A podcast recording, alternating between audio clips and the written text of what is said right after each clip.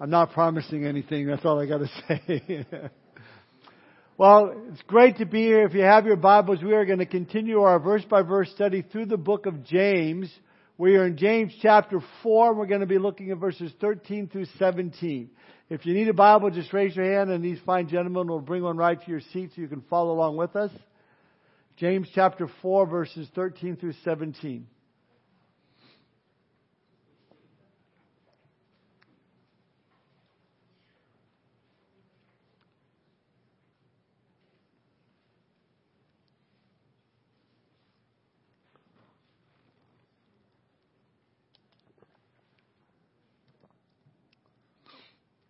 Starting in verse 13, James writes, Come now, you who say, Today or tomorrow we will go to such and such a city, spend a year there, buy and sell, and make a profit.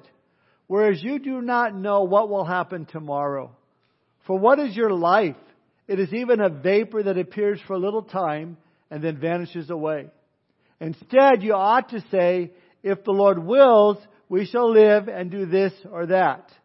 But now you boast in your arrogance. All such boasting is evil. Therefore, to him who knows to do good and does not do it, to him it is sin. Title of my message this morning is Time is Not on Your Side. Let's pray. Father, we thank you for this opportunity to spend in your word this morning. We thank you, Holy Spirit, for giving us understanding and application of your word. That as we leave this place this morning, we are more in love with you, more in tune to the leading of your Holy Spirit, more uh, excited to do your will. Lord, just do that work in our hearts this morning. Give us ears to hear what you have to say to us individually, Lord, what you have to say to us as a church corporately. And Lord, we also pray if there's anyone here that is yet to surrender their heart and life to you, to, to make that commitment to follow you and turn from their sin. Lord, would you especially speak to their heart? Help them to see their need for a Savior and that they would come to know you today. Thank you for our time together. We commit it to you. In Jesus' name we pray. Amen. Fall is in the air. We uh, took a drive up to Fellows Lake yesterday, and it was just a beautiful trip. The trees, I mean, just red and yellow. My wife, she gets excited when she sees the trees, and it kind of scares me when I'm driving because she go, "Oh, watch it! Look at that!" And it's like, "What? What?" And, oh, it's a red tree. It's a gold tree. One of the amazing things that that that uh, you know amazes me anyway is is how quickly time seems to be passing. My birthday is this week. You know, when I was a kid, a young kid, and you're young, man, life passed really, really slowly, you know, especially in elementary school. Go, oh man, if I was just a teenager, oh, then it'd be great. Oh, if I just turned 16, I get my license, freedom is going to be wonderful. Then after that, you hit, oh, if I just turned 21, then it's going to be great. But then, you know, you, you hit 21, well, no one really takes me seriously anymore. Then you turn 30. Oh, 30, this is great. I'm just going to camp out in 30 for a long time. And then you blink and you're 40, and then all of a sudden you turn around in your 60s going, What happened? It's getting serious now. I'll be 64 on Thursday. My wife and I, when we got married, yeah, praise the Lord. Thank you, God, that I'm here. we were 18 and 19 when we got married. And we had that special song at our wedding reception. Maybe you've heard it by the Beatles, When I'm 64. I'm here now. I'm going, no.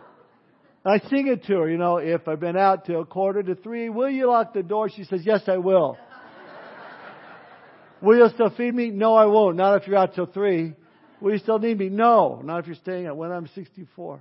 We've been watching, my mother-in-law likes these old television shows, we've been watching since she's been out. She went home this last week, but uh, she wanted to watch Decades. I don't know if you've ever seen that channel. And they, they show what's happening on that day, like October 20th, and throughout all the decades.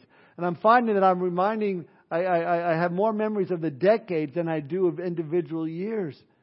And now I look around and go, we're almost a third of the way through the 2020s. And time just seems to be going so quickly. And really, as we come now to James chapter 4, this is the very topic that he's raising here. The quickness of human life, the brevity of human life, how fast life passes by. Understand, time is really a gift from God. And I'm thankful for the time God's given me here. But Jesus could take me home. Jesus could take you home at any given moment. So we want to make the most of the time that we have left. But I look around and sadly, in our pleasure dominated, pleasure seeking society, we are seeing increasingly a world full uh, with people who live their lives with no thought for eternity, certainly no thought to looking to God. And it seems to have happened so quickly. One day there's, there's prayer in school, there's, there's Bibles in the kids' desks, there's morality in the country, there's respect one for another, and suddenly, like overnight, it's gone. And this path downward really happened, I would say, about the same time prayer was taken out of the public school system back in 1962. According to William Bennett, former Secretary of Education, between 1960 and 1990, he gives these statistics. Since taking prayer out of schools in 1962, SAT scores have dropped 80 points, teenage suicide rose 200%, violent crimes have soared 560%, Illegitimate births have leaped 400%. Children in single parent households have tripled and divorce rates have quadrupled. Those are old statistics. It's much worse today. Even in our earliest days in our public schools, there would be a Bible that the students would read in the morning. But then they, they banned the Bible, they banned prayer, and within a few short years, they're no longer teaching creation. They're teaching evolution, and not just as a theory, but as a fact. Today, Today in our public school system, there, there's resources and lesson plans for those who want to teach about gender identity. And school boards wanting to, to push critical race theory. Seven states now require that curriculums include LGBTQ topics.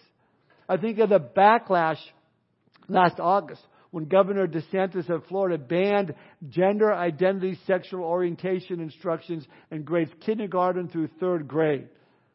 I say that's great, that's awesome, but it's horrible to even look at it, it's even an issue today. And we just see this rapid spiral downward in a relatively short amount of time. And my point is this when we fail to seek God for the directions and the decisions in our lives, then we make decisions on what we think is right in our own eyes, then we're in trouble as a society. We're in trouble as a nation. We're in trouble as a church. Listen, many Christians who attend church on a regular basis, they marry, they choose vacations, they have children, they buy and they sell homes, they expand their portfolios, they ride through life without ever any, any substantial reference to the will of God, without any thought about what God would have them to do in their life. And that's what James is attacking here this morning. He's addressing this this morning. See, James, as we've been going through the book of James, James doesn't mince words. We, we found that out. He tells it like it is. And because it's God's word, it pierces our hearts. And there's often things that are hard to hear, but we need to hear them. And James is saying, time is short. It's not on our side. Yeah, society is rapidly changing, and we need to draw near to God, and God will draw near to us. He said all of that. Now, if you're taking notes this morning, I want to look at three mistakes that these early Christians were warned about that we believers need to be warned about as well. Three mistakes that we could make. Number one, planning the future without God. Number two, presuming to know the future. And number three, postponing what should be done today. Mistake number one, planning the future without God. James starts out in verse 13 with the words, Come now, you who say today or tomorrow, we will go to such and such a city. Story I read about it, young eight year old Billy, uh, whose parents were talking to him about what he wanted to do when he grows up. And Billy said, well, I want to go to Harvard just like you and mom did. Well, happy their child, you know, wanted to go to school in his future. They continue to ask him, and Billy, what do you want to, to take when you attend college? Pondering it over for some time and, and glancing around the living room, he, he looked up and said, well, I'd like to take the TV if you don't mind. James here is telling us in verse 13, uh, he starts out with, Come now, you say today or tomorrow we will go to such and such a city. I don't want you to miss those first two words. Come now. It's not a simple warning. He's not saying, oh, and by the way, it'd be a good idea if you. No, these are bold words. We would say, listen up. Pay attention. It's like you as a parent saying to your son, boy, you listen to me and you listen to me good. And as a kid, you knew that dad was very serious, That he's about to lay it on you. He's just serious about what he's, what he's going to say. Just as serious as James said before that he admonished us uh, for showing a spirit of independence from God by looking to the world for wisdom. He was serious when he told us about fighting and quarreling with one another and lusting after the pleasures of this world. James really nailed us last week when he said, Don't you know that friendship with the world makes you an enemy of God? But now he says, Come now. Listen up. You need to be aware of this. You say today or tomorrow we will go to such and such a city, spend a year there, buy and sell, and make a profit. Verse 13. See, James is talking to Christian businessmen at that time. Those that were, that were in the world of commerce. They were buying, they were selling, they were investing. He was addressing them because they seemed to have been taking credit for the blessings that God was giving to them. These particular businessmen that James was speaking to were, were boasting of their ability to make money, to be successful. And in the process of doing so, leaving God out of the equation, forgetting all about God. In spite of the fact that these were professed believers, they were living like practical atheists. By that I mean, as I mentioned already, there are people today who will speak of their faith in God, they'll claim to be followers of Jesus, but in the way they conduct their daily business, there's no thought whatsoever of the will, the plan, or the purpose of God. So they become practical atheists. Now, James is not saying it's wrong to plan. We know that it's right to plan. We've all heard the saying, if you fail to plan, you plan to fail. Nothing wrong with planning and, and that process. In fact, in many ways, what we see here in chapter 4, the first part, is a great model for a five step business plan. In verse 13, it says that the, the plan is constructed first and foremost. You say today or tomorrow. That's a good plan.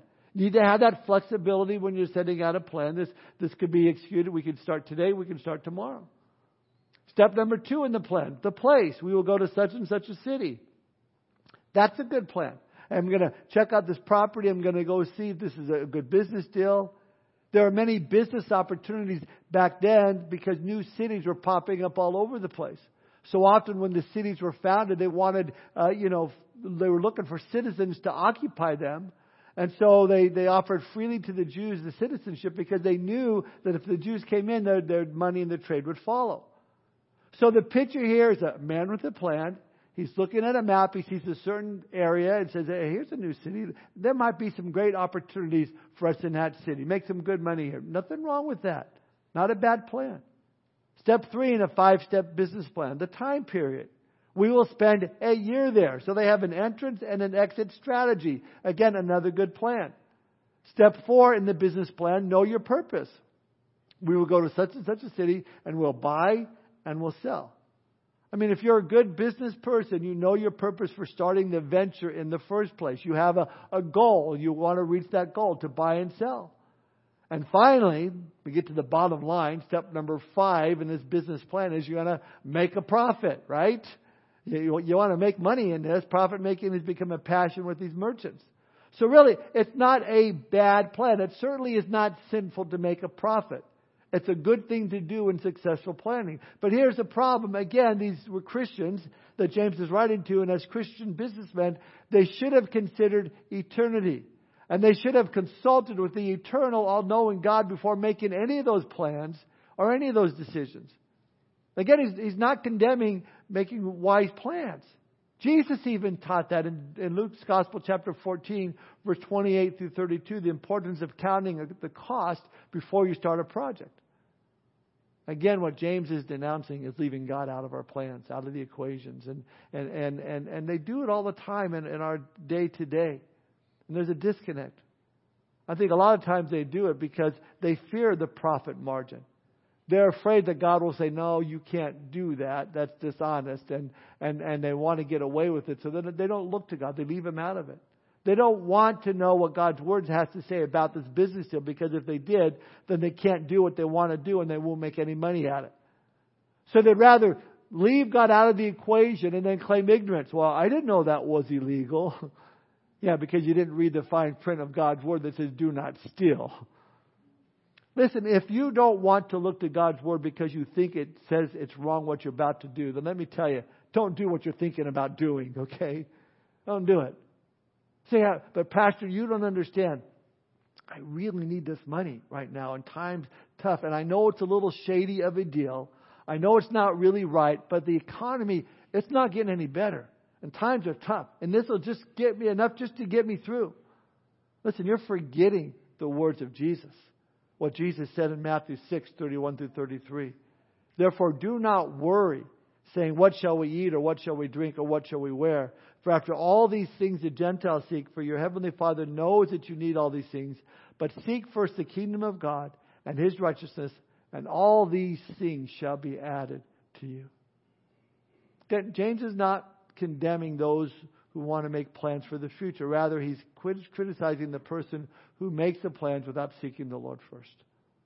So, have you prayed about your plan? Have you prayed about where God wants the plan to take place? Have you prayed about the time period? How long does God want you to be a part of this plan? Have you prayed about the purpose behind the plan, what God wants to accomplish?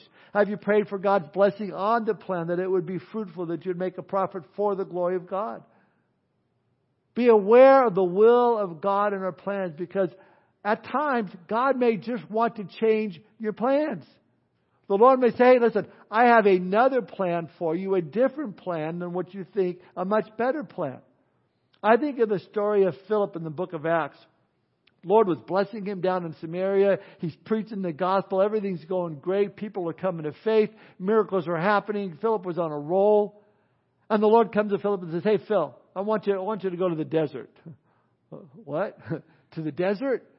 Now, what's interesting is not only did God tell him to go to the desert, but God told him to go to an area known as Gaza to a road that really wasn't used. And not only did he tell him to go to a, a, this rarely used road on the outskirts of Gaza, but he also told him to go at the hottest time of the day. Essentially, I want you to go out in the middle of the desert to a deserted road in the middle of the afternoon, the hottest time of the day, and then I'll show you what to do next.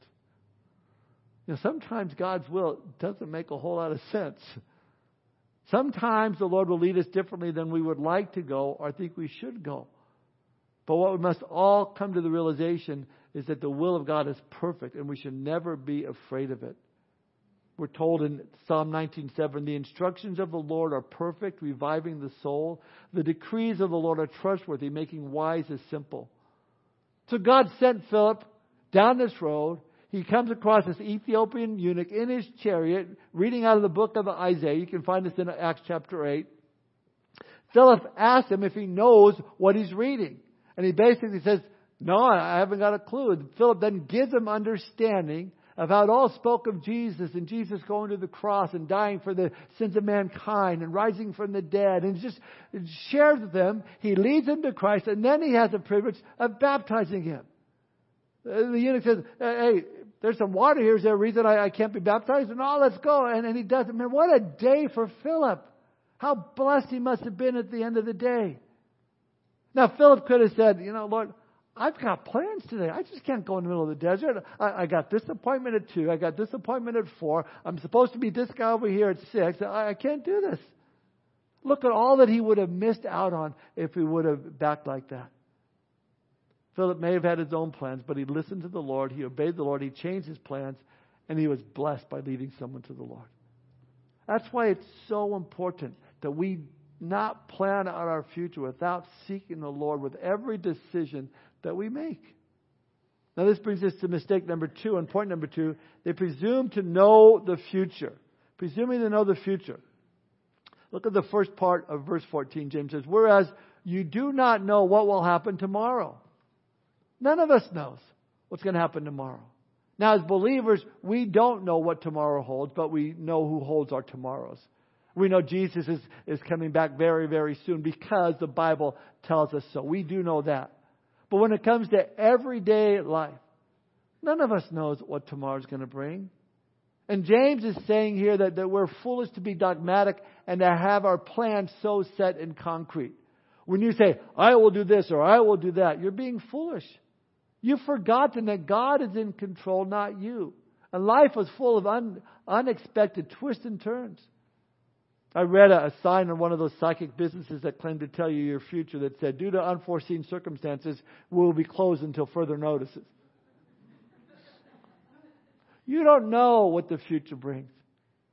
But by them thinking that they knew, they really, they made three more errors, if you would. First, they failed to comprehend the complexity of life. See, no matter how hard man tries, he cannot comprehend all the complexities of life as to accurately predict what's going to happen in the future. I mean, look at all the things that they counted on accomplishing today, tomorrow, spend a year, buy, sell, trade. Each one had in itself the beginnings of great disappointment. Because how can you ever be sure about tomorrow to say nothing of a year from now? What if there was no buyer? What if there was no seller? What if, if interest rates began to rise? What if we go into a recession? What if this happens? What if that happens? Sounds like today, doesn't it? So they failed to comprehend the complexities of life. Things change very, very quickly. 1903, President of Michigan Savings Bank warned Henry Ford, his lawyer, to protect his money. He said, The horse is here to stay, but the automobile is only a novelty, a fad. J.P. Morgan had just hired Thomas Edison to wire up his mansion, making it the first private residence in New York to have electric lighting. And, and Junius Morgan, uh, his father, said to him, Electricity is just a fad. Luckily for his bank account, J.P. Morgan didn't listen to dad and invested heavily in Edison, eventually financing General Electric. Here's another one. Steve Ballmer, of the, the CEO of Microsoft, said in 2007, there's no chance that the iPhone is going to get any significant market share. No chance at all. Technology changes. Times change. Think about the guy who put all his money in blockbuster video, you know? Polaroid cameras. Kodak. So they, so they failed to comprehend the complexities of life. Secondly, in presuming to know the future, they failed to comprehend the uncertainty of life. Think about this. In 2019, did you book a cruise to the Bahamas for summer of 2020? Did you go to plan to go to a football game in 2020, a concert in 2020? No one expected COVID and the ramifications of it. No one expected 9/11, the day in history when the World Trade Center buildings would go tumbling down. People that were on their way to work, they were going to go into this city, they were going to buy and sell, they were going to trade, and many of them lost their lives that day. So when we say we're going to buy and sell, we'll make a profit, go here, do this, we fail to comprehend the uncertainty of life. So they failed to comprehend the certainty of life. Uh, this brings us to the third thing. They failed to comprehend the brevity of life. The brevity of life. Just how short it is. Billy Graham was once asked in an interview, What has been your greatest surprise in life? His answer, the brevity of it. And he lived till he was 99 years old. He died six months before he turned 100. James here asks one of the most profound questions of the entire Bible in verse 14 when he says, For what is your life? It is even a vapor that appears for a little time, then vanishes away. He's not questioning the origins of life. He's talking about that dash. Okay, that there on that, that grave marker that says born, the date, dash, and then died that date. That, that time in between. You know, the Bible has at least 18 metaphors exp- expressing the shortness and uncertainty of life. Let me give you a few examples you can jot down if you want, taking notes.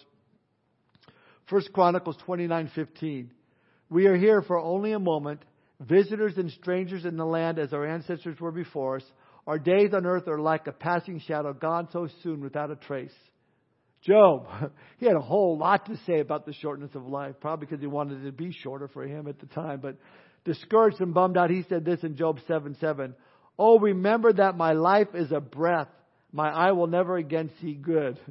Job 8 verse 9. For we were born yesterday and know nothing because our days on earth are a shadow, he calls it. Job 14, 1 and 2. How frail is humanity, how short is life, how full of trouble. We blossom like a flower and then wither. Like a passing shadow, we quickly disappear. And then Psalm 90, or uh, 39, verse 4 and 5. Lord, remind me how brief my time on earth will be. Remind me that my days are numbered, how fleeting my life is. You have made my life no longer than the width of my hand. My entire lifetime is just a moment to you. At best, each of us is but a breath. See, but there's wisdom in knowing this. Psalm 90, verse 12. So teach us to number our days that we may gain a heart of wisdom. Lord, teach me to know that time is short. That I want to, I want to live for you with every second that I have on this earth. In the Gospel of Luke chapter 12, Jesus told the story of a rich man who had great success. And after he succeeded in life, in Luke 12 verse 17 through 21, it says this. He said to himself, what should I do? I don't have room for all my crops. Then he said, I know, I'll tear down my barns and build bigger ones. And then I'll have room enough to store all my wheat and other goods. And I'll sit back and I'll say to myself, my friend, you have enough stored away for years to come. Now take it easy. Eat, drink, and be merry. But God said to him, You fool, you will die this very night. Then who will get everything you worked for? Yes, a person is a fool to store up earthly wealth but not have a rich relationship with God. I like that version of it, that translation of it, because it uses the phrase, take it easy. He says, I'm going to take it easy. That's a phrase that we hear a lot today, don't we? How you doing? Good to see you. Hey, take it easy. You know, and that's what this guy said. I've succeeded. I've achieved it all. Take it easy. Eat, drink, and be merry. Now, there are some commendable things about this rich man. He was a hardworking farmer. He probably got up at the crack of dawn. He worked all day. He spent a lot of energy, you know, uh, in order to, to exceed, uh, achieve success. But his mistake was not in being successful in his work. His mistake was not even, it was not even acquiring possessions. His mistake was not making plans for eternity. He's living high on the hog. He forgot that the clock was ticking. The life was passing him by. Here, Jesus in the parable called the man a fool, not because he was planning for the future, but because the farmer thought he was in total control of it. And on the very night when he had so carefully laid out his plans, he died and became the fulfillment of the Old Testament proverb. Proverbs 27 1. Don't brag about tomorrow, since you don't know what the day will bring. An unknown writer has captured the way life slips through our fingers with these words. When I, when as a child I laughed and wept, and time crept. When as a youth I dreamed and talked, and talked, time walked. When I became a full grown man, time ran. When older still I grew, time flew. Soon I shall find a passing and passing on, time gone. It's been said life is like fighting a gorilla. You don't rest when you get tired, you rest when the gorilla gets tired. So, three mistakes that the readers made that James is writing to are three points planning the future without God. Number two, presuming to know the future. Number three, our last point, postponing what should be done today. Postponing what should be done today. I read that a week ago, Thursday, was National Procrastination Day, and they're going to celebrate it today. So I, I don't know. I, I also heard of a guy, a man who told his friend, after nine months of procrastination, of psyching myself up and never following through, last night he says, I finally went to the gym and canceled my membership. Procrastination stories, they're funny, but when you think about it, it really is at the root of a lot of our problems that we go through today. A lot of our troubles. Proverbs 12:24 says, "Work hard and become a leader, be lazy and become a slave." Proverbs 3:27 and 28, "Do not withhold good from those who deserve it when it is in your power to help them." If you can help your neighbor now, don't say come back tomorrow and then I'll help you. So the third mistake they were making was postponing what should be done today. Now see, the Bible has written the words now in big bold letters throughout scripture, especially when it comes to salvation. 2 Corinthians chapter 6 verse 2. In an acceptable time I have heard you, the Bible says, and in the day of salvation I have helped you. Behold, now is the accepted time. Behold, now is the day of salvation. The time for obedience is now. We cannot count on tomorrow. We need to take advantage of today. In business terms, yesterday is a canceled check, tomorrow is a promissory note, today is the only cash that we have. So now, after looking at all three of these mistakes they made, and the following, the, the, the folly of announcing what we're going to do today or tomorrow or next year without any reference to God's will, James now gives us a, a godly alternative. He says the way the believer in Christ ought to live should be always in a way that looks to honor God in all that we do. How can I, even in this business decision, to honor my God? James says you do this by putting the Lord first. Look at verse 15. He says, instead you ought to say, if the Lord wills, we shall live and do this or that. Now, Paul so often in his writings would refer to the will of God in our lives. He told the believers there in Ephesus that he would return to them for renewed ministry if God wills. Then he wrote to the Corinthians that he planned to visit them if the Lord wills. That's important for us to factor in through all of our plans. We make our plans and that's okay, but we always remember, we always want to say, Lord, if this is your will. Now, that doesn't mean we have to say that about everything we do. You know, someone may say, well, do you want to go get lunch? Well, if the Lord wills. You know, do you want to order a hamburger today? Oh, no, if God wills, I will. Stop it, weirdo. But, but, but, if you're a true believer, then your prayer is going to be, not my will, but yours be done. If it's the Lord's will. It's a phrase the early Christians used all the time because they understood something that we've forgotten today that God has a will and a plan and a purpose for our lives. Jeremiah 29 11, for I know the thoughts that I think towards you, says the Lord, thoughts of peace and not of evil, to give you a future, to give you a hope. Have we been planning our own way with little thought of God's will? Or, or maybe you've been being pulled along by life's event in a direction you've not chosen, though you're sensing God's leading. Listen, either way, our prayer still needs to be, Lord, if this is your will, I want to do it. If it's not your will, Lord, then please show me so I can stop this direction that I'm going. Not my will, but yours be done. But James says, listen, if you're boasting about the plans that, that you've made, if you're boasting in the things that, that you want to do, where you want to go, what you want to accomplish without ever seeking the Lord, James says that's just plain evil. That's just evil. Look at verse 16. But now you boast in your arrogance all such boasting is evil. So apparently, these business Christian Christian businessmen that James were writing to, they're boasting and bragging uh, about their independent accomplishments. You know, their accomplishments really apart from God. Oh, we did this, and I did it. They're boasting. In fact, the word that used, the same word for boasting there is the same word that's used in 1 John 2.16 for boastful pride. Listen to 1 John 2.16 in the New American Standard. For all that is in the world, the lust of the flesh and the lust of the eyes and the boastful pride of life is not from the Father, but is from the world.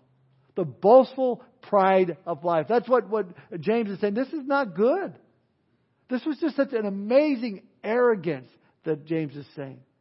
All such boasting is evil. You know, we have a classic example of this uh, with a man who at one point in his life was the most powerful man on the face of this earth He was the king of Babylon. His name was Nebuchadnezzar. One night he went out on his royal balcony and he, he surveyed this ancient wonder known as Babylon. Before him were the hanging gardens, just beautiful, one of the seven wonders of the, of the ancient world. Below him stretched the, the busy canals and, and tiled walls, and all around it he could see the massive walls that were 350 feet high, 87 feet thick. Looked at the 250 watchtowers placed in strategic locations. He's looking at this incredible city, walking around, and then he said this in Daniel 4:30 and 31.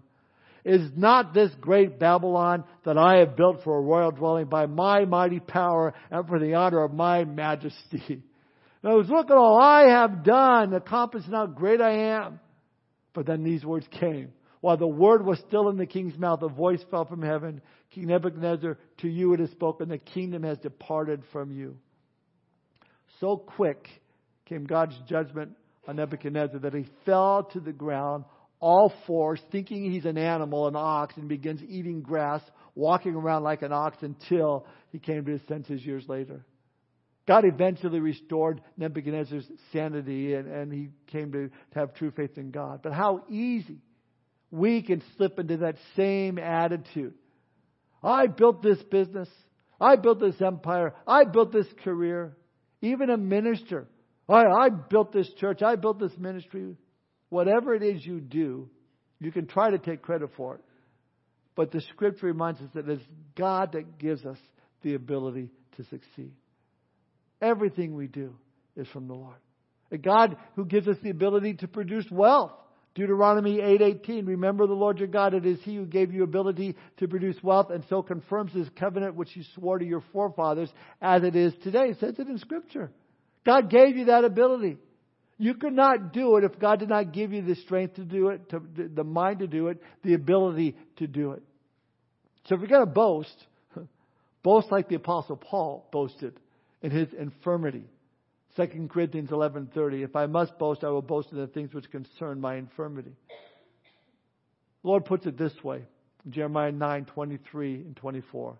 Thus says the Lord, let not the wise man glory in his wisdom, let not the mighty man glory in his might, nor let the rich man glory in his riches, but let him who glories glory in this, that he understands and knows me, that I am the Lord exercising loving kindness, judgment, and righteousness in the earth. For in these I delight, says the Lord. Jeremiah 9, 23, 24.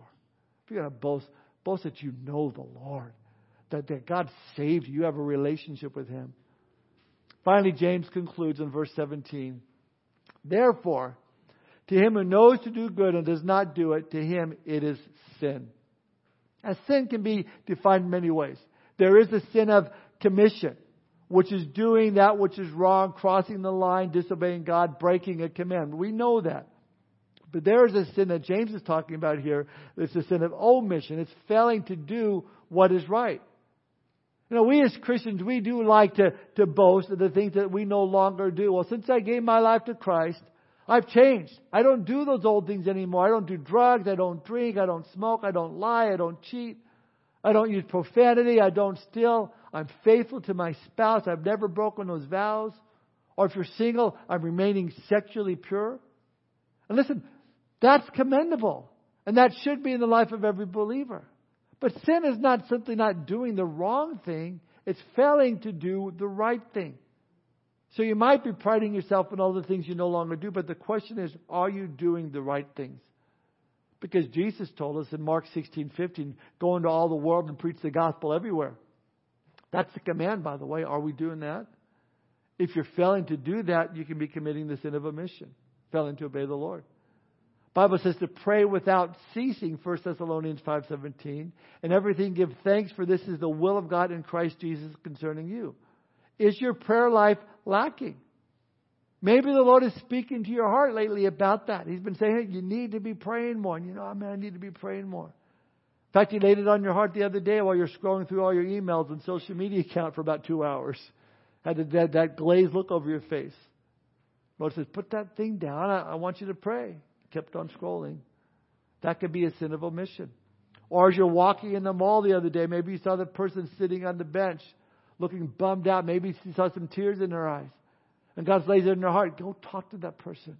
That person wants to hear from, from me. I want to use you. Oh Lord, I, I can't. I, I gotta, I gotta go over. here. I gotta do this. That can be a sin of omission. The opportunity comes for you to give of your tithes and your offerings. Lord, I don't, I don't want to tithe. I, I need to keep it for myself. Sin of omission. See, the sin of omission is, is simply not doing what God has called us to do. Again, maybe you pride yourself in the fact that you don't do the wrong things, but are you doing the right things? To him who knows to do good and does not do it, it is sin. Have we been forgetting to seek the Lord in our lives? Have we been not seeking Him for the decisions in our lives? It's so easy to do. See, James tells us the source of our problems is in our own selves, our own desires, and lust for, for self gratification. It gets in the way. And the more we're in the world, the more the world, fill, war, world fills us up. The more we're in the Word, the more that God leads us and directs our lives. So James says, quit thinking about yourselves Instead, put the will of God at the forefront of your lives. So, how do we do that? How do we put God first in our lives and all that we do? I want to close with this. It begins with Bible study. First and foremost, getting in the Word. And then prayer. Then seeking the Lord. It means worshiping the Lord, desiring to serve Him in all that you do. That's putting God at the forefront of your life. You make it your goal, your plan, your, your business plan to read God's Word, to be a man or a woman of prayer. Making sure you don't forsake the gathering of the saints together. Don't commit that, that sin of omission. And then you go and you preach the, the gospel. You go, you share your faith. Reading, praying, coming to church, evangelizing. Putting, it's putting God first in your life. Let me ask you, are you part of a Bible study outside of, of this Sunday morning service? If not, you need to be. We have Wednesday nights. We have uh, Thursday Thursday evenings, Thursday morning for the ladies and the men to alternating Bible study to go to. We have college and career study to go through. Well, we're making it available. Some of those we have childcare for. Are you making time in your life to seek the Lord through prayer? If not, you should be. Maybe getting up a few minutes early and just saying, okay, I'm going to pray just for five minutes. Again, spending time together is so important in this day and age of online services. Uh, there's something different about being together in, in, a congregation and fellowshipping and talking and encouraging one another. You can't do that from the TV in your home. Make corporate worship a priority. Being out of church worship service for an extended period of time will only weaken you and your ability to put the Lord first. And you'll start depending on your own ingenuity and your own desires and your own plans and your own purposes in life. You certainly won't be in that place to be hearing from the Lord. See, all of these actions will help us keep the Lord first in our lives. Again, James tells us the source of our problems is our own selves, our desire for lust, lust and self gratification. But he tells us quit thinking about yourselves, put the, the will of God at the forefront of our lives. See, the beautiful thing about this is when you seek happiness, you're not going to find it. But if you seek the Lord, happiness comes as a byproduct.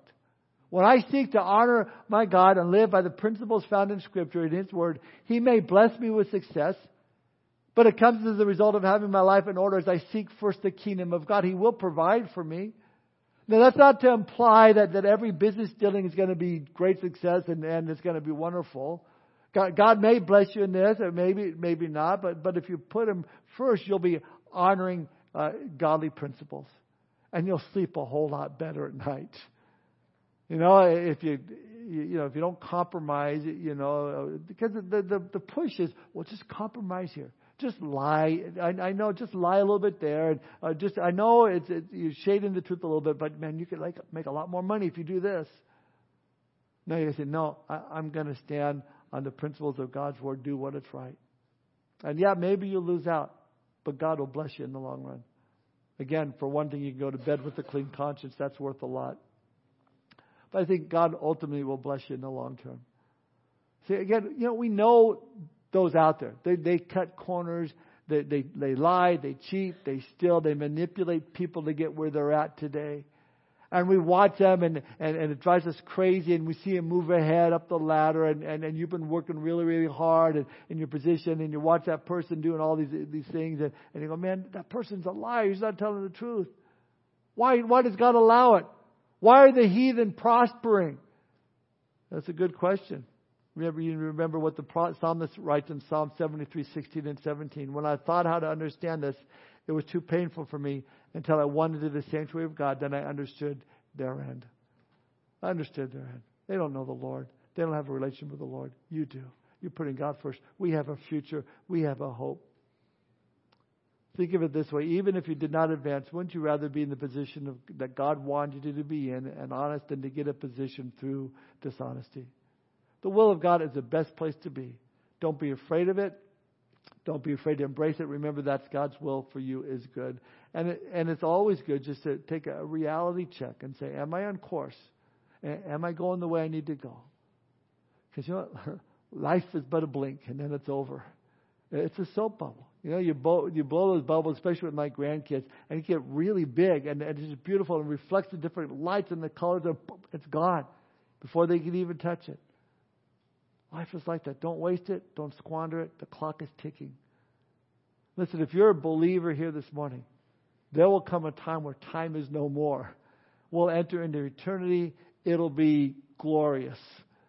But until that day, we're told in Ephesians 5 15 and 16. See then that you walk circumspectly, not as fools, but as wise, redeeming the time because the days are evil. We each have a limited amount of time on this earth. Let us use every second that we have to look for ways to bring glory and honor to God. Finally, if you're not a Christian here this morning, time is definitely not on your side. You have a short window left to give your life to Christ. We've all sinned, the Bible says. We've all fallen short of the glory of God. We're all sinners. And if you die in your sin without receiving Christ, you'll spend eternity in hell. That, that's where time is no more. Eternity is eternity for all, day after day after day after day in, in a place of torment, weeping of teeth, gnashing of teeth. A horrible place. But that's why Jesus came to this earth to die for our sins, rise again from the dead by believing in Him, putting our faith and trust in Him. He will give us eternal life. He will cleanse us of our sin. And we spend eternity in the presence of the Lord. But the time you have to make that decision is right now. To give your life to the Lord now. Because we don't know what tomorrow holds. The people going to, to, to work at 9 11, they didn't know what it was going to bring. You don't know what tomorrow holds. Make that commitment to follow Christ today. I want to give you, I want to give you that opportunity right now before we close. Let's pray together. Father, we thank you for this time that we've spent in your word. Holy Spirit, thank you for uh, amplifying things in our lives that we need to hear, that we need to apply, that we might be more like you, Jesus, and grow closer to you in our relationship with you. Lord, and I do pray for all of us here that, that in every step that we take as we walk out that door today, that we would seek your will. Lord, is this what you would have me to do? Is this the direction you'd have me to go? Lord, how can I be used by you to bless you and honor you and bring glory to you? And Father, I do pray if there's anyone here this morning that is yet to surrender their heart and life to you, they're not born again today. Lord, help them to know just how short time is and the importance of, of today is a day for salvation. Now is the time to repent of their sin and turn to you. Lord, give them the faith and the strength to make that commitment to you this morning, right now. While their heads are bowed and our eyes are closed, is there anyone here you want to give your life to Jesus Christ today? You want to be born again? You want to know if you were to die today, you would go to heaven for eternity with Jesus Christ. If that's your desire, would you raise your hand so I could pray for you this morning? God bless you, ma'am, in the back. God bless you. Anybody else? This is just between you and the Lord, making that commitment, saying, Jesus, I want to know you. I want you to be my Savior, my Lord. I want to serve you. I want to have the hope of heaven. I want to live my life for you. Anybody else? Just raise your hand so I can see, see your hand.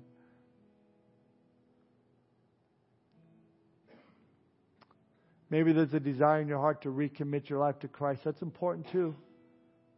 To say, God, I haven't been following you. I haven't been walking the way that I should.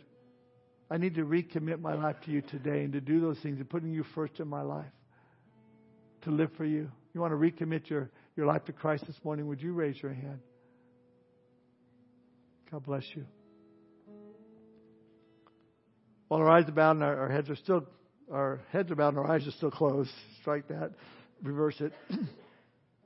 Why don't you just pray this prayer after me for the one that gave her life to Christ and, and uh, recommitted. And, and we can pray with her just as an encouragement because we're there. We, we, we know the Lord. Just repeat after me God, thank you for your love and grace. Forgive me of my sin. Thank you for dying for me, arising again from the dead I commit my life to you. Fill me with your Holy Spirit. Help me to walk with you all the days of my life. In Jesus' name I pray. Amen. All right.